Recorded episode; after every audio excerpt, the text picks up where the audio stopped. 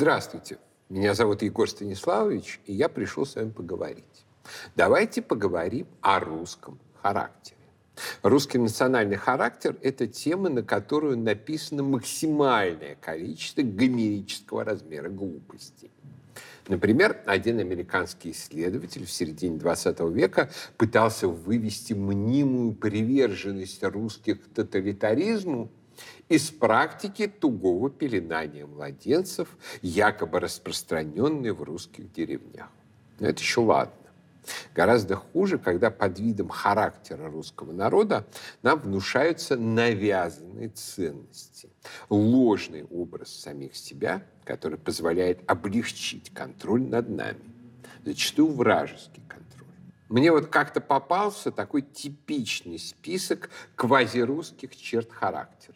Неприхотливость, щедрость, открытость, великодушие, небрежение дольными практическими делами, интуитивность и эмоциональность оценок, приоритет правды, нравственности над законом и правом, удивительно проникновенное восприятие земли, почвы, консерватизм, любовь к крайностям, жертвенность. Иными словами, это список свойств удобной, безответной и безгласной жертвы.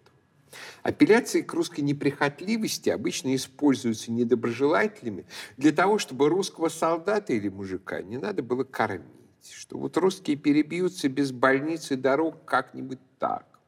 Короче, сильные и нахрапистые хапуги могут заедать жизнь простых русских людей, приговаривая «потерпи, Ванька». Русская щедрость, как ее обычно описывают, это нечто вроде потлача, диковатого индейца, который все, что соберет, охотно раздает и демонстративно потребляет. Опять же, очень удобная навязанная ценность для всех лиц, народов и государств, любящих пожить за русский счет. Ваня, ты же щедрый. На самом деле, за русской щедростью, как правило, скрывается хитрость, выработанная вековой эксплуатацией и грабежом, расхищением наших ресурсов всеми, кому не лень. С угрюмого и жадного человека есть что взять. Нечего взять с того, кто смеется и веселится. Это значит, что у него уже ничего нет. Русский никогда так щедро не швыряется дарами направо и налево, как тогда, когда хочет что-нибудь припрятать, сохранить. И наша щедрость в некотором смысле маска, за которой мы хотим спрятаться от жадного взора вымогателя. Сказанного выше понятно все и про русскую открытость. Еще одна навязанная ценность для удобства оперирования. Мол, русские должны не скрывать замыслов и планов. Тогда ими удобно будет управлять. Ничего общего с реальным русским характером это, конечно, не имеет. Иностранцы в Московской Руси писали как раз даже о хитрости и лукавстве московита. Его умение обвести кого угодно вокруг пальца. Книги иностранцев о торговых отношениях с Русью пестрят перечнями всевозможных способов русского обмана. И явным раздражением, что это не туземцы, покупающиеся на бусы. Для германского вермахта в ходе Великой Отечественной войны ничто не было такой головной болью, как русская маскировка. Умение выигрывать время, скрывая свои подлинные замыслы, силы и направление удара. Тоже и с русским великодушием. Еще одна типичная ценность для внешнего управления. Мол, когда тебя, Ваня, бьют, ты терпи. А когда ты можешь ударить, прощай и мирись. От русских все время требуют, чтобы мы прощали, мирились, не держали зла. Если посмотреть на реальную русскую историю, мы можем заметить нечто прямо противоположное. Практически никто из тех, кто становился у русских на пути, не выживал. Все наши враги так или иначе повторяли сюжет погибшей Яко Обри. Кто помнит сейчас о печенегах и половцах? Где империя Чингисхана, Крымское ханство? Что за великие державы Польши и Швеции? Куда скинули Наполеон и Гитлер? И почему Кенигсберг именуется ныне Калининградом? Очень многие страницы истории завоевания Поволжья, Сибири, степей Новороссии, Средней Азии, Кавказа покрыты благоразумным молчанием с обеих сторон. поскольку завоеванным приходится скрывать то, что у русских были веские причины для гнева. А мы никогда не упивались ролью завоевателей. Но и о жалости говорить не приходилось. Русские никогда не практиковали геноцидов вроде истребления американских индейцев. Но великодушны русские были с теми, кто покорялся и был искренне готов к человеческим взаимоотношениям. Интуитивность и эмоциональность оценок. Разумеется, этот негритюд не имеет никакого отношения к русскому характеру. Помните Блока? «Мы любим все, и жар холодных чисел, и дар божественных видений. Нам внятно все, и острый гальский смысл, и сумрачный германский гений». О чем это? Об умении русского ума одинаково усвоить и немецкий титанический, и механистический рационализм, который превращает любую задачу в движение прорывных танковых колонн, как в начале Пятой симфонии Бетховена, и легкий, тонкий, как шпага, основанный прежде всего на морально-волевых качествах, на порыве и напоре, французский стиль и мышление – и войны. Русские планируют с немецкой серьезностью, а воплощают в жизнь с французской яростью. Но русская серьезность нас не сковывает, а наш порыв не выдыхается, наоборот, крепнет от неудач.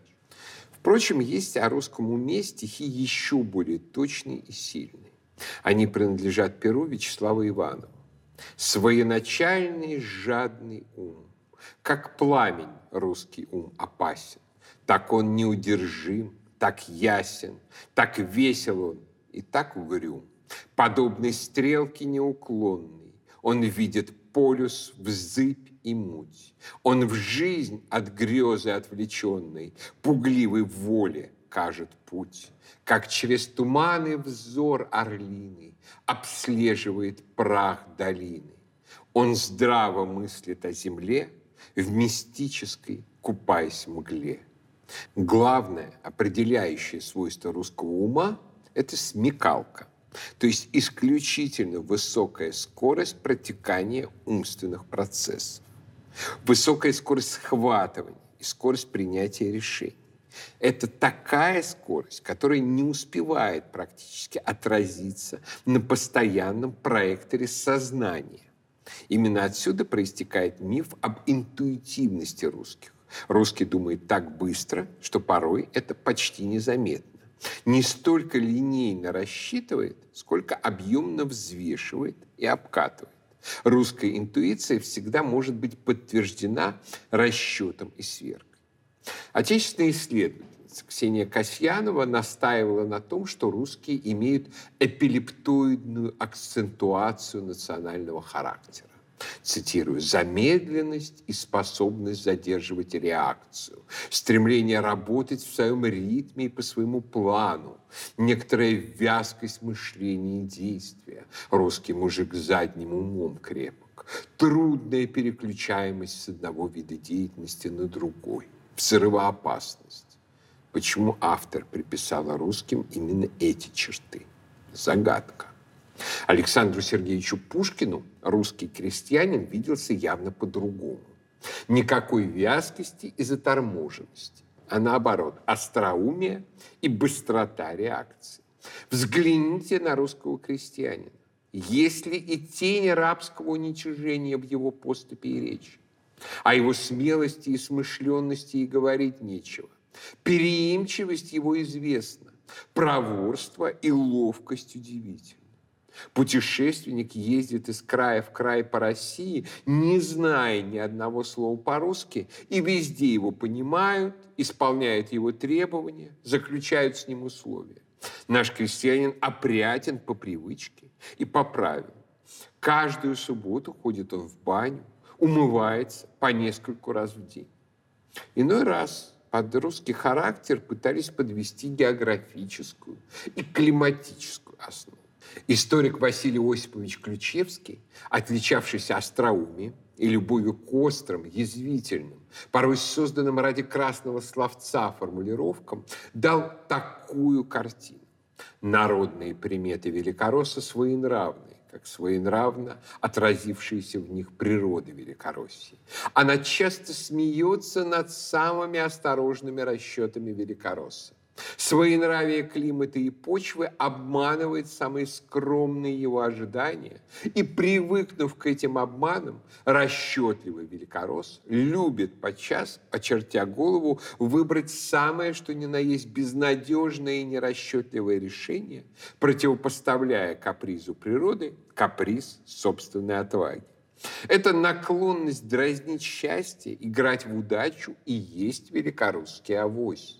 Великоросс приучался к чрезмерному кратковременному напряжению своих сил, привыкал работать скоро, лихорадочно и споро, а потом отдыхать в продолжении вынужденного осеннего и зимнего безделья. Ни один народ в Европе не способен к такому напряжению труда на короткое время, какое может развить великоросс. Но и нигде в Европе, кажется, не найдем такой непривычки к ровному, умеренному и размеренному постоянному труду, как в той же Великороссии. В конце двадцатого века советский историк Леонид Милов попытался основать на этой картине характеристику всего русского общества и государственности. Вспомним формулу другого крупного историка девятнадцатого века Сергея Михайловича Соловьева о том, что западноевропейцам природа была матерью, а русским мачехой, Милов утверждал, мол, в России слишком холодно, урожайность низкая, причем никакими способами поднять ее якобы невозможно. Природа своенравна, поэтому русский крестьянин – это обреченный на вечную неудачу фаталист. А российское государство отличается излишней жестокостью, так как, чтобы создать в России что-то путное, нужно отбирать у народа часть основного продукта и морить его голодом. А потому нужны крепостное право и колхозы, а то и ГУЛАГ. Это теория Милова превратилась в едва ли неофициальное объяснение русской истории у множества современных авторов, заменив былой марксизм-ленинизм. Есть один нюанс. Она фактически неверна. Конкретные исследования показывают, что русская природа отнюдь не была озлобленной мачехой, что урожайность, обеспеченность сеном, другие важнейшие показатели были в России сопоставимы с европейскими и даже лучше, чем во многих странах этого региона, как минимум до начала на Западе аграрной революции в девятнадцатом веке. А главное, неверно созданное и Ключевским, и Миловым общее представление о связи климата и русского характера, о якобы авральном методе работы, необходимости полагаться на авось и заложнической зависимости от погоды. Напротив, в тех географических зонах, где природа была к русскому крестьянину не особо щедра, он вкалывал в три погибели и летом, и зимой, демонстрируя способность именно к тому равномерному упорному труду, в который ему отказывал Ключевский. И только переместившись на землю, где природа была щедрее, русский мужик иногда позволял себе немного отдохнуть. Авральный метод работы, якобы присущий русскому характеру, оказывается мифом. А вот реальностью становится постоянный, лихорадочный поиск хорошей землицы, на которой можно будет наконец-то пожить немного для себя. Беловодья, страны Муравии. В поисках этой сказочной земли русские крестьяне и казаки растекались по всему огромному пространству Северной Евразии, не побоявшись ни сибирских холодов, ни жара схваток с кочевниками дикого поля Новороссии. Какая-то необычайная тревожная подвижность и в самом деле является важнейшей чертой русского характера и образа жизни. Знаешь, надень шапку, возьми в руки палку и уходи. Уходи и иди, иди без оглядки. И чем дальше уйдешь, тем лучше, говорит Чебутыкин в «Чеховских трех сестрах». И эта кредо, иногда лишь оборачивающаяся тоской по вечно недостижимому дому, действительно можно обнаружить у многих героев и Чехова, и других русских классиков. «Долго ли мне гулять на свете? То в коляске, то верхом, то в кибитке, то в карете, то в телеге, то пешком. Так начинаются пушкинские дорожные жалобы. Русские, движущийся этнос самосознанием оседлого, отмечает этнограф Татьяна Щипанская. С одной стороны, оседлость – это один из базовых элементов его самосознания, формировавшегося в условиях многовекового противостояния кочевой степи. В результате оседлость приобрела роль важнейшего признака. С другой стороны, процесс формирования русского этноса шел на фоне постоянных передвижений. Разные формы подвижности, земледельческая колонизация, сезонная промысловая миграция, вооруженные набеги и разбойничьи экспедиции, отхожие промыслы, обозная торговля, нищенство, странничество по святым местам и все другое были заметным фактором русской этнокультурной, а временами и политической истории. Конец цитаты. Неудивительно, что при таком восприятии мира русские заняли такое огромное пространство. Но вот почему на этом пространстве мы расселены настолько редко? Почему основной поселенческой единицей России, вплоть до большевистской геноцидной кампании по ликвидации неперспективных деревень, была однодворная деревня? Именно эти однодворные деревни, удаленные друг от друга на несколько километров, и составили ту сеть поселений, которые русские накрыли одну шестую часть суши. Лишь для того, чтобы включить их в систему налогообложения и государственной дисциплины, правительству пришлось создавать такой феномен, как община. Хотя потом нашлись наивные исследователи и философы, которые начали видеть особенность русского характера именно в общинности. На самом деле общинность понадобилась государству и самому обществу в России, чтобы справиться с действительной, неиллюзорной особенностью русского характера, которая предопределяет многие из описанных выше наших свойств. Этой особенностью является ярко выраженный у русских аффект обиды. Мы чрезвычайно обидчивы и склонны к взаимному отталкиванию. Большая часть конфликтов в русском обществе между близкими или отдаленными людьми заканчивается тем, что они расплевываются и перестают встречаться, поддерживать коммуникацию, искать совместные решения. Мы стараемся разойтись как можно дальше и заняться своими делами. А обидчик пусть занимается своими. Невозможность разойтись, принудительная необходимость оставаться вместе воспринимается русским как настоящая пытка.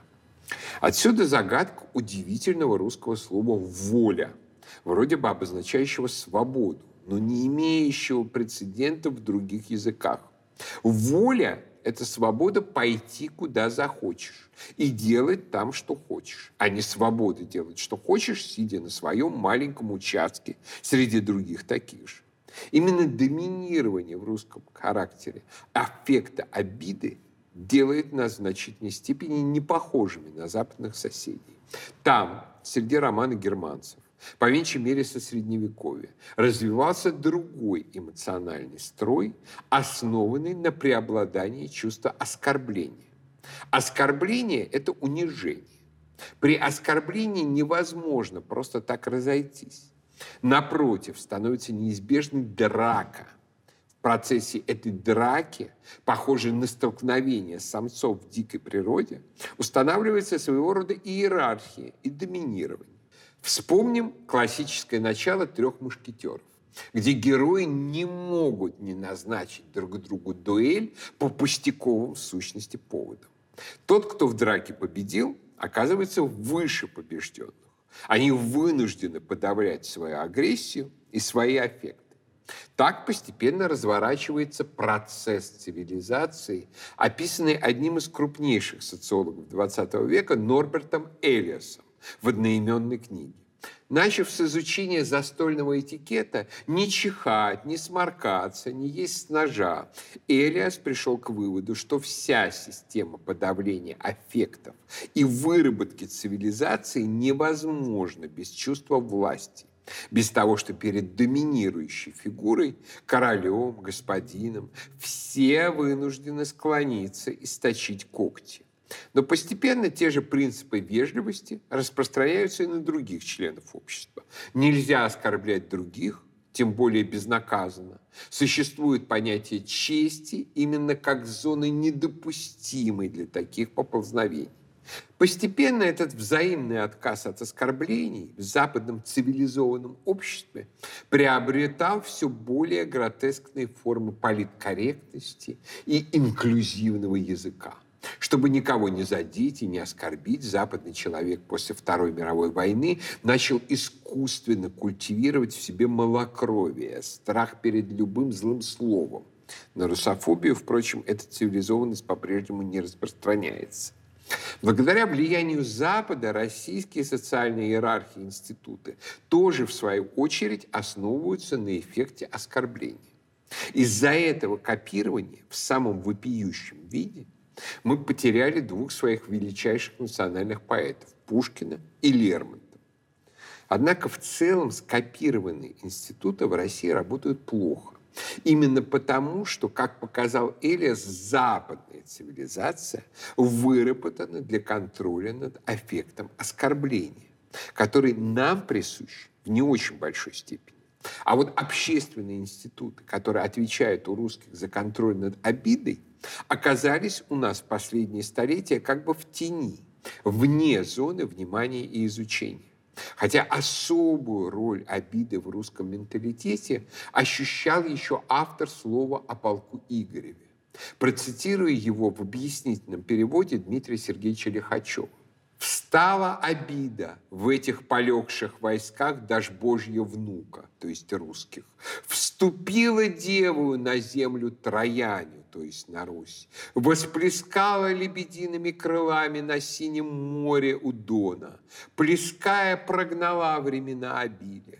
Борьба князей против поганых прекратилась, ибо сказал брат брату, то есть князь князю, это мое, и то тоже мое. И стали князья про всякую малость это великое говорить, и сами тем самым на себя крамолу ковать. А поганые, пользуясь этим, со всех сторон приходили с победами на землю русскую».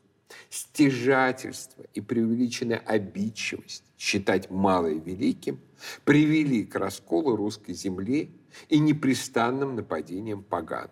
Так видел эту ситуацию автор слова, как бы предчувствующий скорое нашествие монголо-татар. Цивилизация, как мы уже сказали выше, это способность справиться с аффектами и обуздать их, ввести первую, почти безотчетную реакцию в социально приемлемое поле. На Западе это первая реакция – желание подраться и установить самцовое доминирование. У нас желание плюнуть, развернуться и уйти. Наш русский аффект ведет нас, с одной стороны, к растеканию, экспансии. И это хорошо. И во многом потому наша страна такая огромная. А с другой – к ослаблению всех человеческих связей, к хрупкости социальных институтов, которые не могли быть прочны в условиях, когда люди, их составляющие, могли в любой момент рассыпаться, как песок между пальцев, в разные стороны. Изобилие пространства при недостатке людей и связи между ними было одним из основных вызовов нашей истории. Некоторые ответы на этот вызов горько вспоминаются нам до сих пор. Например, крепостное право, изначально учрежденное для того, чтобы сохранить рабочую силу под контролем основных защитников Отечества, дворян, и не дать мужикам растечься по всей ставшей к концу шестнадцатого века поистине необъятной России. В том же ряду и пресловутая русская община, во многом заморочившая голову мыслителям-славянофилам, решившим, что она представляет собой особую форму русской социальной организации по сравнению с западным индивидуализмом. На деле община с ее совместной земельной организацией была создана правительством для того, чтобы держать мужиков вместе и под контролем. А подлинным органом народного единства был русский мир, общественная и духовная связь крестьян, в которой никакой принудительной колхозной собственности не было и быть не могло.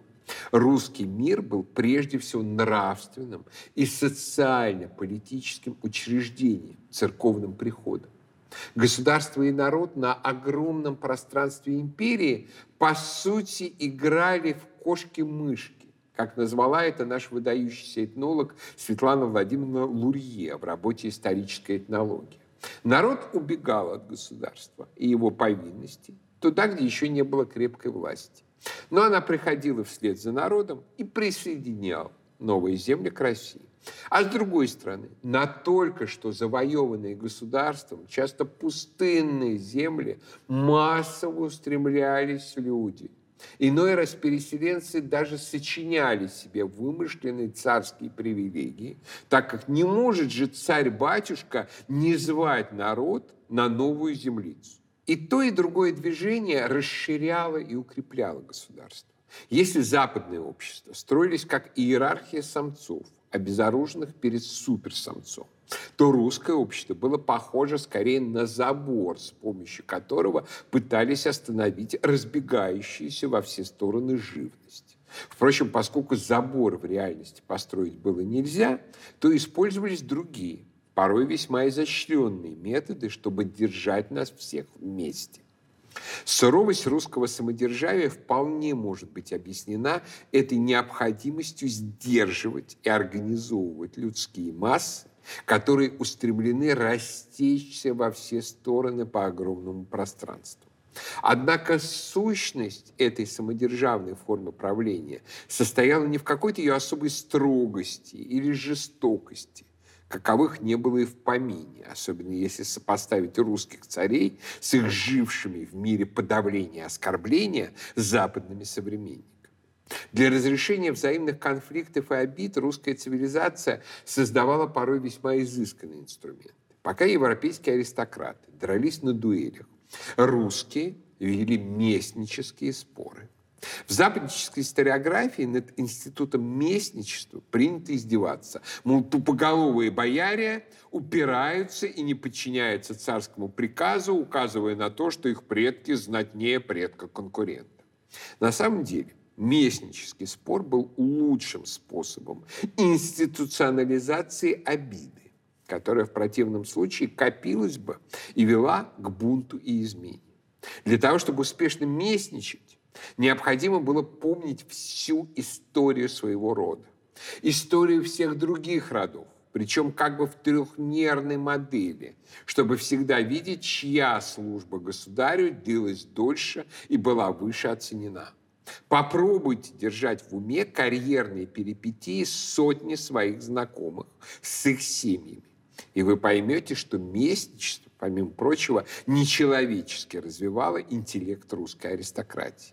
Смысл самодержавия же был в том, чтобы дать в лице государя всему народу на огромном пространстве такую фигуру, чтобы даже в условиях отсутствия связи с центральным правительством на протяжении месяцев и даже лет русский человек все равно мог служить и делать государево дело инициативно и изобретательно. Русская история шестнадцатого-семнадцатого веков полна памяти о таких героях, которые служили государю, не получая вестей годами и даже не зная, есть ли вообще на Руси царь или же исчез в вихре смутного времени. Да и позднее, в эпоху империи и в наши дни, такой тип служащего государю и государству, вне зависимости от назначения и приказа, встречался достаточно часто и был основным. Вспомним, к примеру, Геннадия Невельского, который на свой страх и риск решил присоединить к России Преамурье и Приморье и услышал как высшую награду слова царя: «Там, где расподнят русский флаг, он уже спускаться не должен». Настоящим чудом русской истории было духовное движение общежительных монастырей, поднятое преподобным Сергием Радонежским, который не случайно считается духовным отцом русской государственности. Преподобный Сергий создавал на Руси общежитные монастыри, в которых у монахов было все общее и жизнь общая, связанная с неустанным трудом. Такое единство было исключительно трудным делом даже для охваченных горением духа людей. Обида была постоянной спутницей этих обителей. Что и говорить, если сам преподобный Сергий покинул свой монастырь, где братья, включая его собственного брата Стефана, перечили ему и вернулся лишь спустя немалое время. И тем не менее, монашество, жившее по заветам преподобного Сергия, училось эти обиды преодолевать и действовать заодно, дабы воззрением на Святую Троицу побеждался страх ненавистной розни мира сего. Так резюмировал автор «Жития» те богословские истины и философию, которых придерживался преподобный Сергий. Образ Святой Троицы, Бога единого в трех лицах, в котором невозможны ни обиды, ни разделения, был главным источником вдохновения для Сергия и его учеников. И именно им обязан своим освоением русский север, опираясь на который Россия превратилась в огромную державу с колоссальными ресурсами. При этом отработка аффекта обиды тоже шла во славу Божию. Уставший от братьев или обижавшийся монах уходил из обители и основывал новую, по Сергию уже образцу. Эта новая обитель становилась еще одной точкой притяжения русских духовных сил на бескрайнем севере. Сурово сдерживая проявление обиды и иногда, наоборот, отпуская ее коней на волю, упорным трудом и страстным поиском лучшей земли и жизни, умением поддерживать дисциплину и способность действовать на благо государства, на свой страх и риск, русская цивилизация создавала себя, свое огромное пространство. Русский национальный характер, вопреки клевете и заблуждениям, не был ни заторможен, ни авральным, ни полагающимся на авось. Напротив, это характер, основанный на способности быстро усваивать любые уроки жизни, чтобы с их помощью достичь не просто невозможного, а порой немыслимого. Наша обидчивость, стремление повернуться и уйти требовало особых усилий, особых социальных технологий по сплочению наций и государств. И наша цивилизация создала такие институты и технологии. Многие из них оказались утрачены под коммунистическим или либеральным игом. Первое навязывало людям принудительный коллективизм, который не делал их ближе, а заставлял, напротив, уходить в себя, во внутреннюю миграцию. Второе опиралось на социального идиота, человека, который вообще не соотносит себя с обществом и нацией, искренне воображая, что все ему должны и все можно взять силой и обманом. Обе мрачные эпохи вроде бы преодолены, но они порушили немало в традиционном цивилизационном строе России. Восстанавливать нормальную русскую социальность, начиная с семьи и заканчивая государством, нам придется еще долго. Но одно, по счастью, в нашем национальном характере остается неизменным. Жертвенная готовность настоящих русских людей, несмотря на любые обиды, несмотря на неизвестность и смуту, послужить делу государеву не по приказу, а по внутреннему велению совести. Не всегда чиновникам это русское свойство нравится. Зачастую им нужны не сознательные слуги государева, а исполнительные винтики, которых, наверное, проще набрать среди иноземцев. Но именно это государство внутри, то качество, благодаря которому наша цивилизация выживает в самые сложные эпохи. Будем же беречь это государство. А пока я прощаюсь, но наш разговор не кончен.